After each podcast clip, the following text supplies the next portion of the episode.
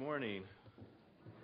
I want to thank you for uh, having me here. It's a privilege to be with you on my birthday. I couldn't think of any other place. When I was a small child, I thought my 40th birthday, I want to be in Millersville, Pennsylvania, preaching to the people of God. So, bucket list crossed off.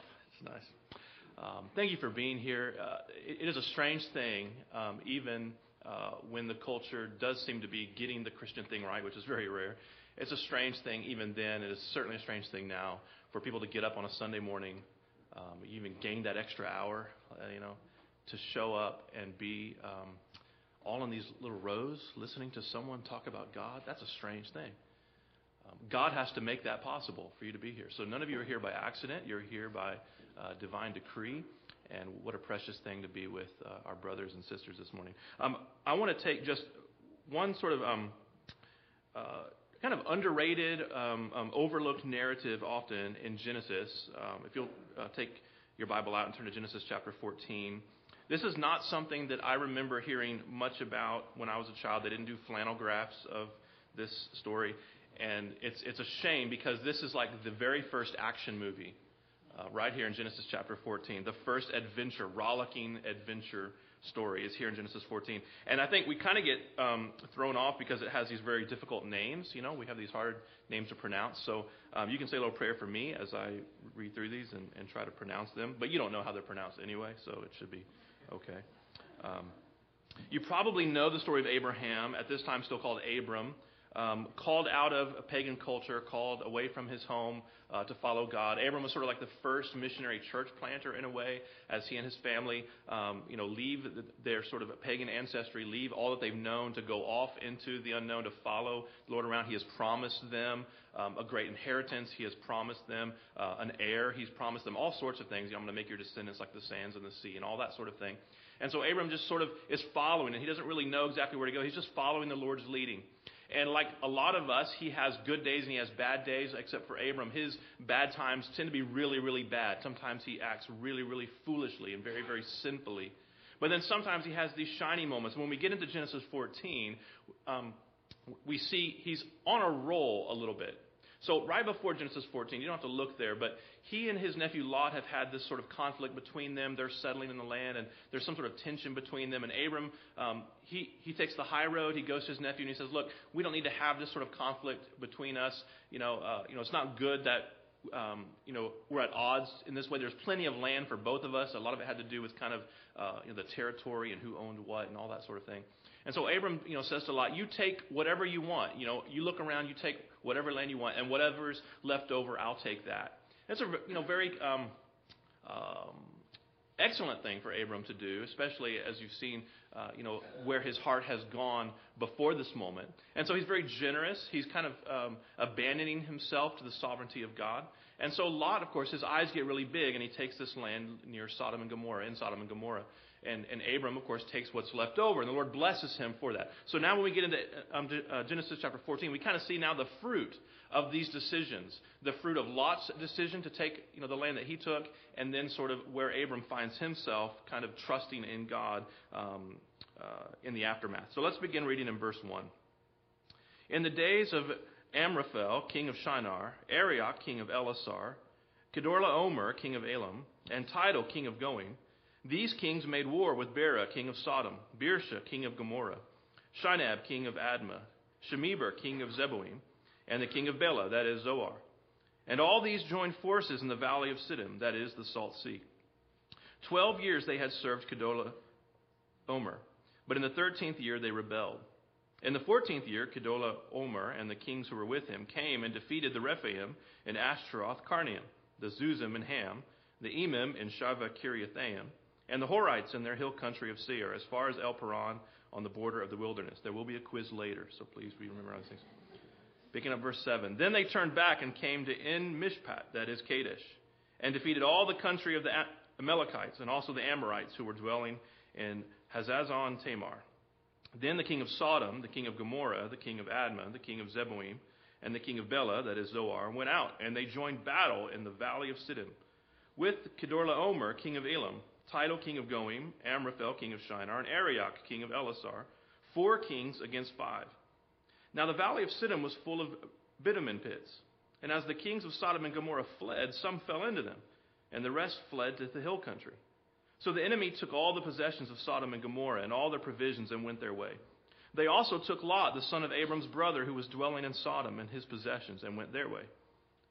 Then one who had escaped came and told Abram the Hebrew, who was living by the oaks of Mamre the Amorite, brother of Eshcol and Aner. These were allies of Abram. When Abram heard that his kinsman had been taken captive, he led forth his trained men, born in his house, 318 of them, and went in pursuit as far as Dan. And he divided his forces against them by night, he and his servants, and defeated them and pursued them to Hobah, north of Damascus. Then he brought back all the possessions, and also brought back his kinsman Lot with his possessions, and the women and the people. This is the word of the Lord. Uh, let's thank our Father for it, and we'll ask him to bless our time together celebrating the good news that is found here. Heavenly Father, we ask that um, your Spirit would be um, tender but powerful in the hearts of your people this morning, uh, not just in this congregation, but in your congregations all over the world with our brothers and sisters celebrating your word and the good news that we find in it. Father, we pray that your Spirit would show us the glory of your Son. We know that we cannot change without beholding the glory of uh, your only begotten Son. And so we ask that you would press the truth of grace into our hearts, that we would um, see the glory uh, not just of who he is, but also what he has done for us. Uh, by your will and by the Spirit's power, we ask that the uh, life, death, and resurrection of Jesus Christ would be our, uh, our passion and our treasure this morning as you show us in, in this historical narrative uh, a picture, a foretaste of what your Son has done for his bride. And it's in the name of your Son, the name above all names, Jesus Christ, that we pray. Amen. I do think we see something here in, in this narrative, as we see in a lot of the Old Testament narratives, um, that kind of gives us a genesis of um, why adventure stories, action movies, even romance stories resonate so much today.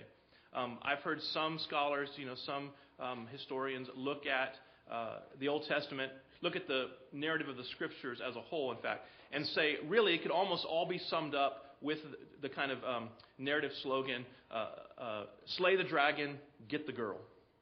Right? So, this kind of phrase, slay the dragon, get the girl, is what makes the fairy tales endure for so long. And I think it's why, uh, you know, when, when hubby is, is charged with picking out the movie for movie night, um, it, it tends to be something with explosions in it. There's something about rescue, about, about conquering, about conquest. And it's why when wifey is, is, is charged with picking out the movie for movie night, it's always something sweet. It's something romantic. And it's why I think the best stories, the most enduring stories, have pieces of both of those in, in them. Um, why is it, uh, you know, that I would, um, you know, as soon as you start telling me they're going to make another movie with Liam Neeson saving a family member, I'm like, shut up, take my money. I'm, I'm, I'm there. I will see umpteen of these movies. Um, you know, obviously, you know, it's an action movie, so as a, as a man, there's something about manhood there, I suppose. But there's also something deeper. There's a, a trace of good news that this guy, over and over again, would rearrange the world. I mean, he's, he's, he's overturning, he is conquering the enemy in, in, you know, in the original case to rescue his daughter who's been kidnapped. And he will go to any length possible to save the girl. Now, these sort of um, narratives, I think, resonate not just in, in the sense that they entertain us, but they tap into something deeper, a story that God is telling with um, the universe, the story that He's telling with the world. And it's sort of projected even in the beginning, in the beginning pages of Genesis, even earlier than Genesis chapter 14, where even in the curse, um, we see that kind of first gospel. The Lord is cursing the serpent, for instance. And He says to the serpent, um, You're going to bite his heel, and he's going to crush your head. And then when you fast forward all the way into the book of Revelation, the very last book of the Bible, where we see how it's all supposed to end, what do we see? We see the great serpent is being thrown into the lake of fire. And we see the bride of Christ redeemed, adorned, perfect on her wedding day, being presented to the Son of God. What has he done? He is telling the story from beginning to end of slaying the dragon, conquering evil, vanquishing death and evil, and rescuing the bride. And then we see this in all these little stories all throughout the scriptures. Once you see this kind of gospel narrative, you begin to see it. And I think we see it here. Of course, Abram is rescuing his nephew, not a, a girl, but what happens is really kind of that sort of resonance. Abram, as we said, is sort of on a roll here narratively. He has some very low moments, like selling out his wife, you know, to uh, in fear of uh, the Egyptians' kings and all this sort of thing. And then later, we're going to see the wheels are going to come off the cart again. But at least in this instance, he is, by the glory of God, really having a very kind of shining moment. The power of the Lord rests so mightily on Abram in this passage that where he previously was so afraid of the Egyptians that he manufactured some ruse to pass off his wife as his sister because he was afraid of them. He was acting wimpy in those moments. Now he's looking at the sort of multiple armies of these bloodthirsty men and he says, Let's go fight. Let's go fight these guys. And what we are seeing in sort of the backstory, the cultural history, the um, geographic tension that's going on in the world is ever since Babel, this sort of spirit of bloodthirstiness has come about. This is sort of the root of everything that's wrong today as it comes to you know, geopolitics and, and world tension and war and all that sort of thing, has its roots here in Genesis. We are seeing how sin unleashed into the world. It doesn't just fracture us between God, it, it fractures us between each other. And so there's these rival clans and rival armies, and this bloodthirstiness keeps occurring within people. And you see the different factions and the different tribes, and they're forming different armies, and they're preparing for conquest. And this is really the first war, actually, in the scriptures. So while Abram and Lot are prospering and growing and expanding their own territories, all the pagan kings are seeking to expand their own territories. And so this warfare and this violence keeps increasing. And if you hold up the start of this chapter next to the last chapter, you see the Jews, Abram and Lot, sort of settling their differences by parting their ways, but the pagan kingdoms are settling their differences by going to war and trying to kill each other. And these are huge armies. Just to give you some backstory about what these kingdoms are like and who is um, in these kingdoms. These are men who do not fear God. They are warriors. They are very violent men. They're very trained men. Um, in some ways, they're reminiscent of the Nephilim that we read about in Genesis chapter 6. They're very big and they're overpoweringly strong. Um, Rephaim and Zuzim were families of giants, we are told. It's from this group that later in Israel's history, Goliath sort of comes out of. These are the genesis of Goliath. And these were men who were like 8 to 10 feet tall, a mighty race who were greatly feared by people all around them. And so even the um, invading kings who came in actually swept these giants before them. That's how uh, um, bloodthirsty and violent and, and, and well trained all these invading kings were. And now the kings are moving across Canaan and they're wiping out people left and right and they're staking their claim, planting the flag for their own kingdom. And they're stealing away treasures and they're stealing away slaves. And now they're approaching the Jordan River Valley, close to Sodom and Gomorrah, where Lot has thought it would be a great place to set up his household, his own little paradise. And suddenly war is upon him. Five kings from the surrounding areas go out with their people to wage war against the four kings of the invading armies. And so you have this big battle taking place, the battle of nine armies. And the four enemy kings prevail, and they push the others out. And the kings of Sodom and Gomorrah are, are fleeing, and some of their armies are in such fearful flight. They're just, I mean, they're just tearing off that they don't see all these sort of tar pits, sort of asphalt pits underneath the sand, and a lot of them get caught up. It's a very gnarly, gross thing. Some of them flee into the mountains, and it's just, it's just bedlam. It's, it, it's chaos. And among the people that get taken captive, wrapped up in this warfare, are Lot and his family except for one guy. One guy escapes, right? Are you seeing the movie yet, right? The armies have come in to capture the kid, and one guy escapes. And he's all tattered, and he's, he's sneaking away, and somehow he makes it all the way back to Abram's house, and he stumbles into the door, right? And it's nighttime, and, and Abram and his boys are sitting around the table, and they're playing cards or something, and the guy stumbles in. He's like, You're not going to believe what happened. Lot's been kidnapped. Lot has been taken. And Abram, what does he say? What does he do? He, he doesn't have the disposition of the man who tried to pass off his wife as his sister. He doesn't say, well, poor Lot. I guess that's what you, ha- you know happens when you set up shop in Sodom and Gomorrah. I told him it wouldn't be all that it's crocked up to be. No, he says, four armies, you say? Four? Four armies? Four armies who defeated five armies? Well, let's get the boys together and go sort this thing out. Right? Some of you guys are feeling it right now. I never knew this happened. What do they do? They scrounge up some more guys. They're going house to house. They're, you know, all of the um, people, the tribesmen that Abram has sort of collected along the way as he's preaching the gospel of Yahweh, as he's going, these men who come on, these Hebrew, these proto Hebrew warriors, 318 of them. They are trained warriors. And they take off after the enemy kings. And when they come upon them, they divide up and they make war and they conquer and Abram rescues his people. I, I picture him, okay, cinematically, finally finding the tent where Lot is, is tied up, where Lot is prisoner. He, he busts in, and Lot sees Abram, his uncle, peeking his head through the tent, and he says, I knew you'd come for me. Just like in the movies. And Abram's like, Yeah, get on the camel, let's go. Hot pursuit. 318 men against a mighty army. Now, if you know your Bible, you know this is not an uncommon thing. But if you also know real life, you know this is an uncommon thing. This is a very uncommon thing. But it's something that we see throughout the Old Testament in the historical narratives over and over and over again the little defeating the big, the weak defend, defeating the mighty. And what it's doing, I believe, is, is setting up something for us. Historically, these are real, um, true narratives. This isn't fiction. This is not like the movies. This is a real thing that happened. But it's setting up something for us, metaphorically, theologically, that takes place in another historical event that actually happened that the New Testament tells us all about. And I think we can make sort of two good news applications from this historical event connected to what Jesus Christ has done. And the first is this Every Christian is always bigger than his enemies, even when he's not. Every Christian is always bigger than his enemies, even when he's not. One of the most um, profound experiences of my life was having um, lunch, uh, Mexican buffet lunch with my friend Ray.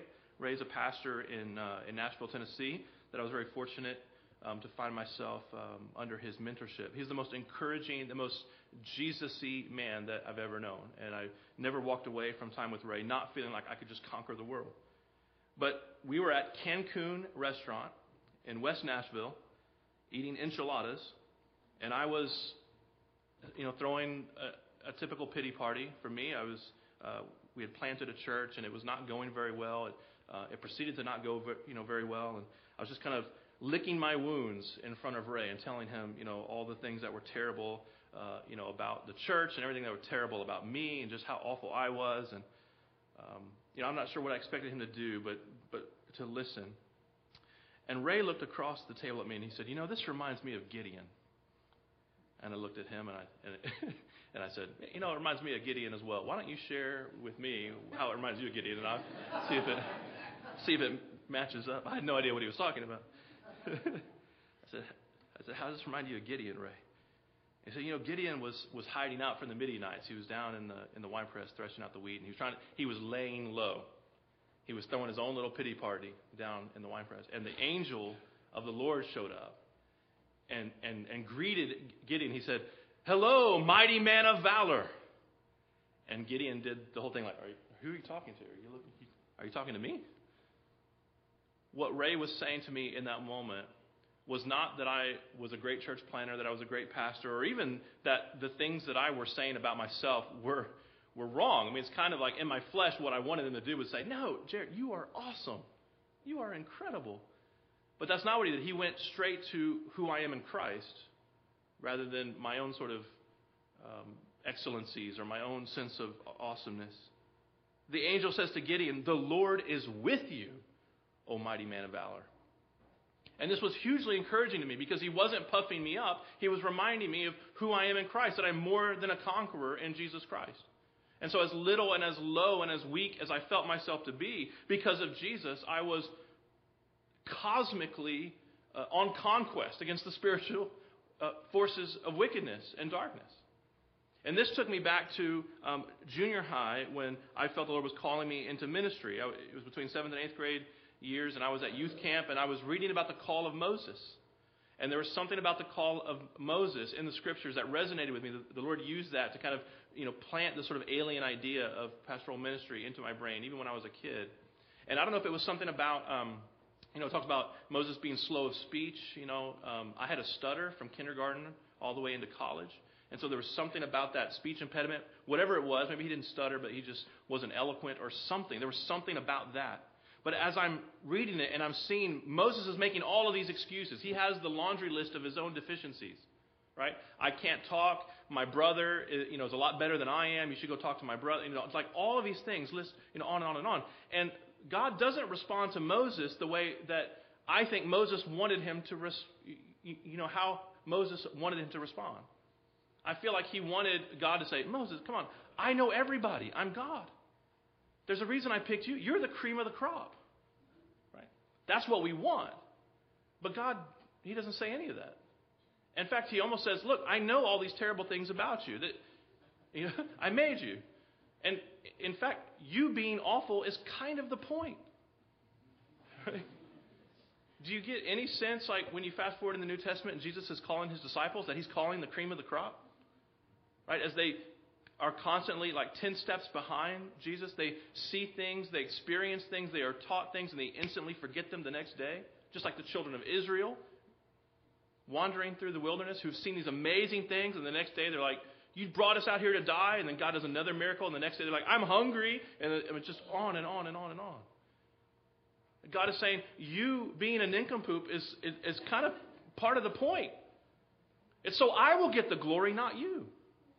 And so, what does God say to Moses? And what is the Lord saying to Gideon?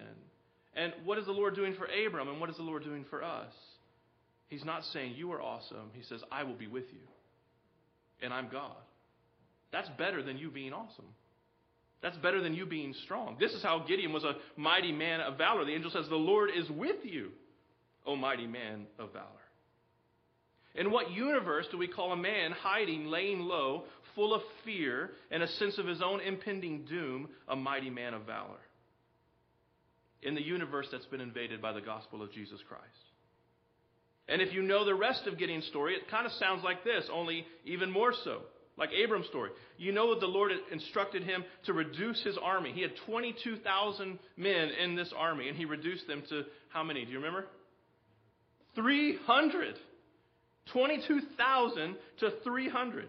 He went out, Gideon did, with 300 men, and they defeated the entire Midianite army with jars and flashlights. Unbelievable. And we have the shepherd boy David defeating Goliath. You have Joshua's team presiding over the crumbling of Jericho.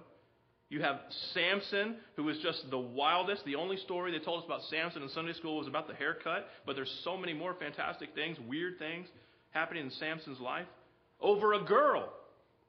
In Judges 15, Samson says, I will do the Philistines harm. Right? Let's put that on the poster. I will do them harm. That's the trailer right there. And what does he do? He catches 300 foxes and he ties torches to their tails and he lets them loose into the Philistine camp. That's weird.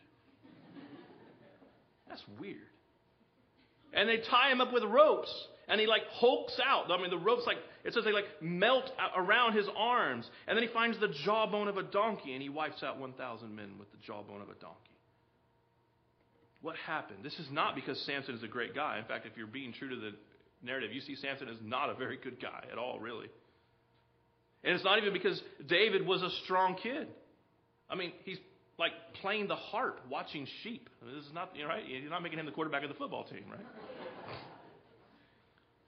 and it's not because Gideon was a brave man. And it's not because Abram is a rock solid guy in and of himself. These guys were bigger than their enemies, even when they weren't, because God is bigger. In the case of Samson, says the Spirit of the Lord rushed upon him. In the case of Gideon, the angel doesn't just say, Hey, mighty man of valor. He says, The Lord is with you, mighty man of valor. And we are learning here from these historical examples the theological truth that is found in 1 John chapter 4 verses 3 and 4. Every spirit that does not confess Jesus is not from God. This is the spirit of the antichrist which you heard was coming and now is in the world already. Little children, you are from God and have overcome them. For he who is in you is greater than he who is in the world. And we see this in the power of the gospel message itself, which the perishing world sees as foolishness. It's a scandal, it's, it's seen as weakness. This crutch, this Christianity thing, is just a crutch for the weak. No, it's a sword for the weak, actually. Paul says the gospel is the power of God.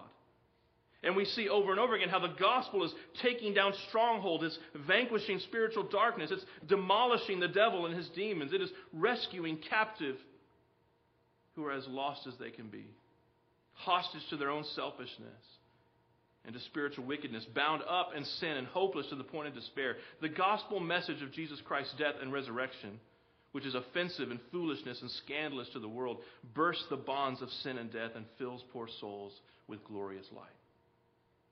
Paul writes in Romans 8 Who shall separate us from the love of Christ? Shall tribulation or distress or persecution or famine or nakedness or danger or sword? As it is written, For your sake we are being killed all the day long. We are regarded as sheep to be slaughtered. No. In all these things we are more than conquerors through him who loved us.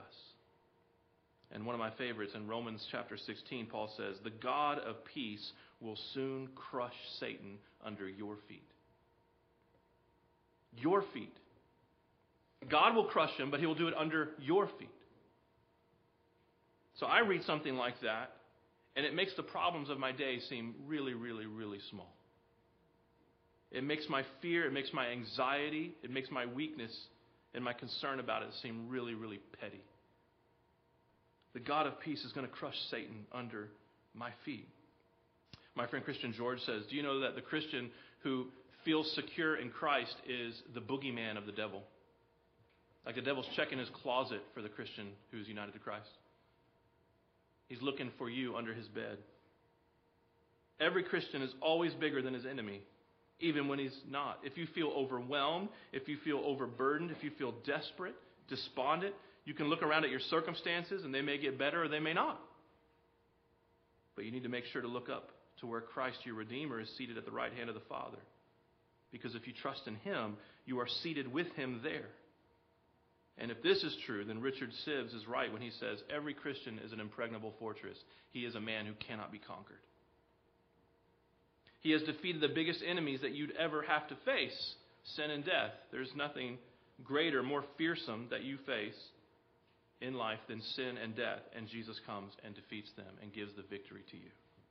It's amazing. That's the good news. Because of this glorious theological truth, then we have this one as well. No Christian will slip through the cracks, even if he feels lost. No Christian will slip through the cracks, even if he feels lost. See, Lot was living high on the hog until Kedorlaomer and his buddies showed up. And after he's taken captive, he is languishing in the enemy's tents, probably rehearsing all of his mistakes, thinking that all hope is lost.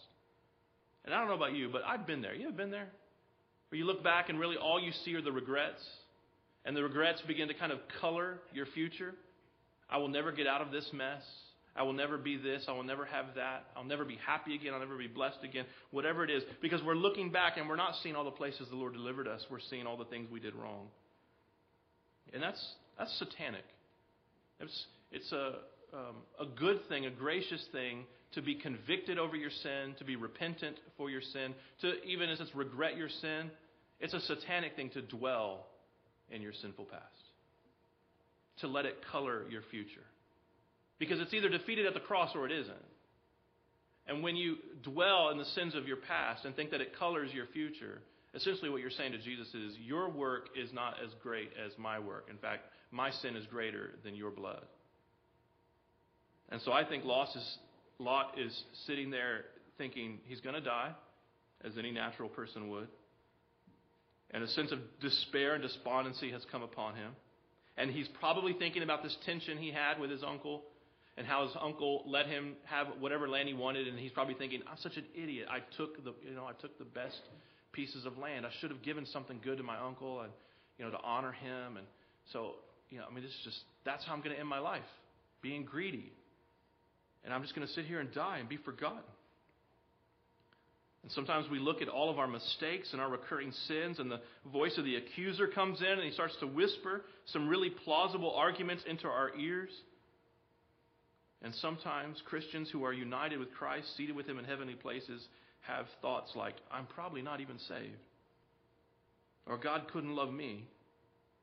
God couldn't forgive me. Jesus must be ashamed of me. And sometimes it's not um, hard to hear that from God, or at least what we think is God, because we hear it from so many other voices in our lives and then just the voice inside of ourselves. Or maybe you don't question your salvation necessarily, like you can't go there. Theologically, you're very sound there. But emotionally, you've messed up so much that you think Jesus probably sort of just kind of tolerates you. Right? For the longest time, as a believer, I was a very neurotic, timid believer as a, as a kid, and, and, and still am, but not to that extent, I suppose. But there were times where I felt like, yeah, Jesus loves me, but it's because he, he has to. Right? Like he, it's like he has to love me.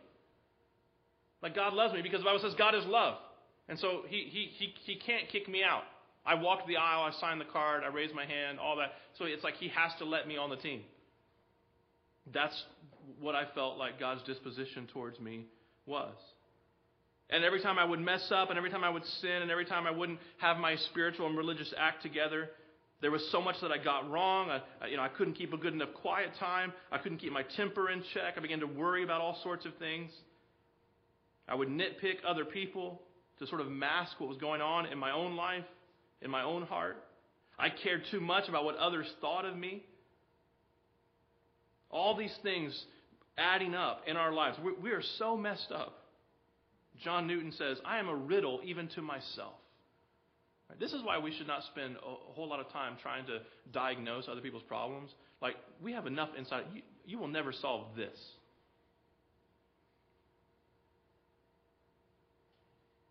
And the net result spiritually is I know God loves me because He has to. I know God saved me, but what choice did He have?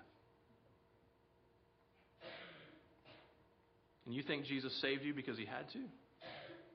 You think you were begrudgingly saved? Like God is holding His nose when He lifted you up out of darkness and united you to His Son? I always go back to adolescence and, and comparing how I feel, how, how settled justification in Christ is for me. And I used to sort of picture it this way sort of like Jesus is in the room with all the cool kids, right? Because Jesus is the only one who has it all together, and so all the cool kids are there. And I'm told I can go, I, I can go to the party. I can go through the door. But I'm thinking, you know, this is how I, I have to open it very slowly and I have to put my head in. You know, make sure no one's going to jump on me or anything like that. And when I step in, like I don't want to be noticed. Like if, if he sees me, he'll kick me out. But I can, I can I can walk into the room and I can just stay in the corner and just be there and nobody see me. And I, I walk in and what I'm picturing is that Jesus is over there talking with his friends, like all of you who are very spiritual. You're all hanging out with Jesus, laughing and having a good time. And I walk in and Jesus sees me out of the corner of his eye. And he sees me slinking in and he's under his breath. This guy What is he doing here? I guess I got to let him in. Father says I got to let him in, so I got to let him in. Is that how you think the Lord responds to you? Is that how he welcomes you? I don't believe so either. But that's how I felt for a very long time. When I'm focused on the gospel, though, I, think it's sort of like, you know, you walk into that room very, very gently, right? You're not sure. Because when you're convicted of your sin, you feel like, I am so not worthy to be here. That's a good feeling. That's a you know, sense of holiness, a sense of that God is God and you are not. And so we very gingerly walk into the room, and Jesus sees us. He's with his buddies in the corner. He sees you out of the corner of his eye. And he doesn't say, shh, this guy. He says, this guy. Yes. So glad you're here. You know, in, in Romans, Paul says we ought to welcome each other as Christ has welcomed us. What would it look like in our church gatherings if we welcomed each other that way. Every time we saw someone, it was the response of Christ running to us. Despite our flaws, despite our sins, despite everything. Oh, I'm so glad you're here. We didn't even know you're missing. You got here now. Oh, you make us so much more complete. We are stronger with you here. Romans chapter 9, it is revealed to us that we are his prize. He's not tolerating us. Those who were not my people, I will call my people. Her who was not beloved, I will call beloved. And in the very place where it was said to them, You are not my people, they will be called sons of the living God. The book of Hebrews tells us that Jesus is not ashamed to call us his brothers. And he ought to be. But he's not. He's not ashamed. That, that, that amazes me. Zephaniah 3:17 The Lord your God is in your midst a mighty one who will save. He will rejoice over you with gladness. He will quiet you by his love. He will exult over you with loud singing. God doesn't tolerate you Christian. He loves you. He's singing over you. He's rejoicing over you. So when Abram pokes his head through the tent and says to Lot I found you nephew. Maybe Lot wasn't saying I knew you'd come for me. I think maybe Lot was saying you came for me and all that would imply, after all I did, after all I said, risking your life? This is, a, this is an impossible task to rescue me. And you came for me? Sensing this difference, feeling this difference, is the difference between adorational Christianity and arrogant Christianity. Arrogant Christianity thinks, of course God would save me. Adorational Christianity says, I can't believe God saved me. This is one of the most amazing things about the disciples that Jesus wanted them, that he chose them. He says to them, You didn't choose me, I chose you, which is an amazing thing. In the Gospel of Mark, you see this sort of, I think it's one of the most telling, if you follow the narrative, the most telling um, pictures of grace because it's one of the most telling pictures of the disciples' incompetencies and, and stupidity. So if you remember, Jesus feeds the 5,000, right? And he has some bread, you know, he makes like fish sandwiches miraculously for 5,000 people. And the disciples, of course, were like, how are we going to feed 5,000 people? Well, Jesus is Jesus. He's God. And so he makes food for 5,000 people. Well, you go a little further along, they come to a crowd. There's another crowd, and it's 4,000 people. And they have more bread and they have more fish. So it's a smaller crowd. I'm not a math person, but I think this is right. 4,000 is smaller than 5,000. And they have more, so they have more resources smaller crowd. And the disciples say, How are we going to feed all these people? So Jesus miraculously feeds 4,000 people. And then you keep reading, and they're on the boat. And, and they're on this boat, and, and Jesus wants to turn it into a teaching moment. And he says, Beware the leaven of, of Herod and the leaven of the Pharisees. Beware the yeast.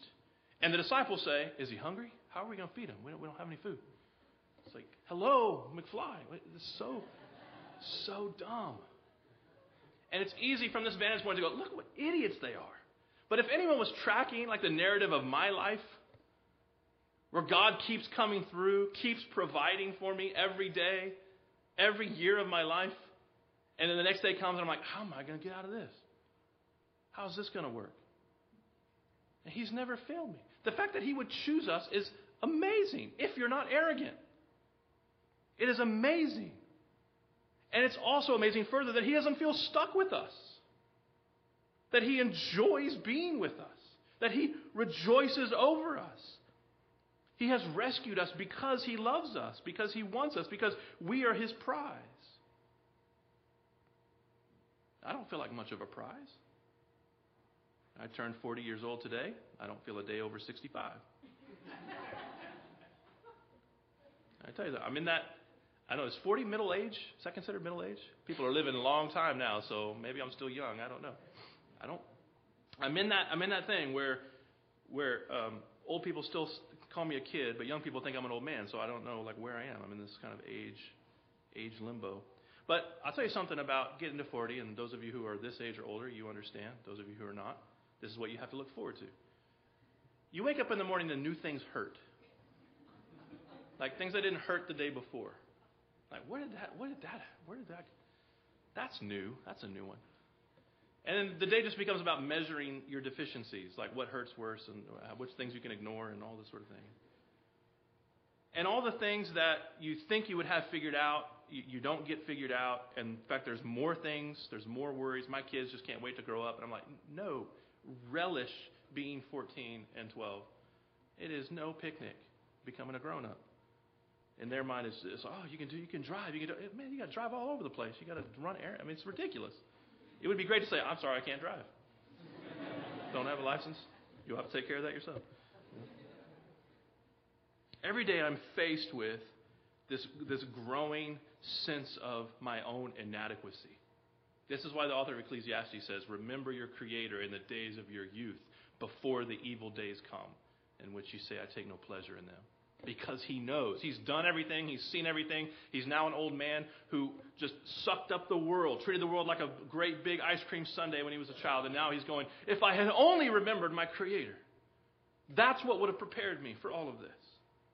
When the evil days come, and so every day, you're just dealing more and more with your own sense of inadequacy every day, especially as you walk with Christ. See, I had this mistaken n- notion early on that the more I walked with Jesus, the less sin I would have in my life. And actually, the more you walk with the Holy Spirit, the more sin you see in your life. And you may have these little areas of victory, right? But then you just see more and more areas that you need to address, more and more areas to bring the gospel to. Part of sanctification is, is not just becoming more holy, but also seeing all the dark recesses of your soul that you didn't see before. And I think about myself God loves me. He wants me. He calls me a prize. Peter says, You are a chosen race, a royal priesthood, a holy nation, a people for his own possession, that you may proclaim the excellencies of him who called you out of darkness into his marvelous light. And because Christ is great, no Christian slips through the cracks. I give them eternal life, and they will never perish, and no one will snatch them out of my hand. And this is the will of him who sent me, that I shall lose none of all that he has given me, but raise them up at the last day. Jesus brings back his kinsmen. I want to close with um, one of my favorite poetic prayers from the Valley of Vision. Probably some of you are familiar with that. It's a collection of Puritan devotions. And this um, selection I've read at numerous uh, funerals. It became um, sort of a favorite recitation for me. Uh, we, we lost um, more than a few saints at uh, the, the church where I was pastoring in Vermont, um, old and young in some very surprising ways. And um, this became kind of a favorite, uh, a favorite hymn in a way um, to read it as we mourn the loss of, of a saint and it's called Our Adorable Conquering Redeemer. O God of my exodus, great was the joy of Israel's sons when Egypt died upon the shore. Far greater the joy when the Redeemer's foe lay crushed in the dust. Jesus strides forth as the victor, conqueror of hell, death, and all opposing might. He bursts the bands of death, tramples the powers of darkness down, and lives forever. He, my gracious surety, apprehended for payment of my debt, comes forth from the prison house of the grave, free and triumphant over sin, Satan, and death. Show me herein the proof that his vicarious offering is accepted, that the claims of justice are satisfied, that the devil's scepter is shivered, that his wrongful throne is leveled. Give me the assurance that in Christ I died, in him I rose, in his life I live, in his victory I triumph, in his ascension I shall be glorified. Adorable Redeemer, thou who wast lifted up upon a cross, art ascended to highest heaven. Thou who, as man of sorrows, wast crowned with thorns, art now, as Lord of life, wreathed with glory. Once no shame more deep than thine, no agony more bitter, no death more cruel. Now, no exaltation more high, no life more glorious, no advocate more effective. Thou art in the triumph car, leading captive thine enemies behind thee. What more could be done than thou hast done? Thy death is my life, thy resurrection my peace, thy ascension my hope, thy prayers my comfort. You are bigger than your enemies, even when you're not, and you will never slip through the cracks, even when you feel lost. Let's pray.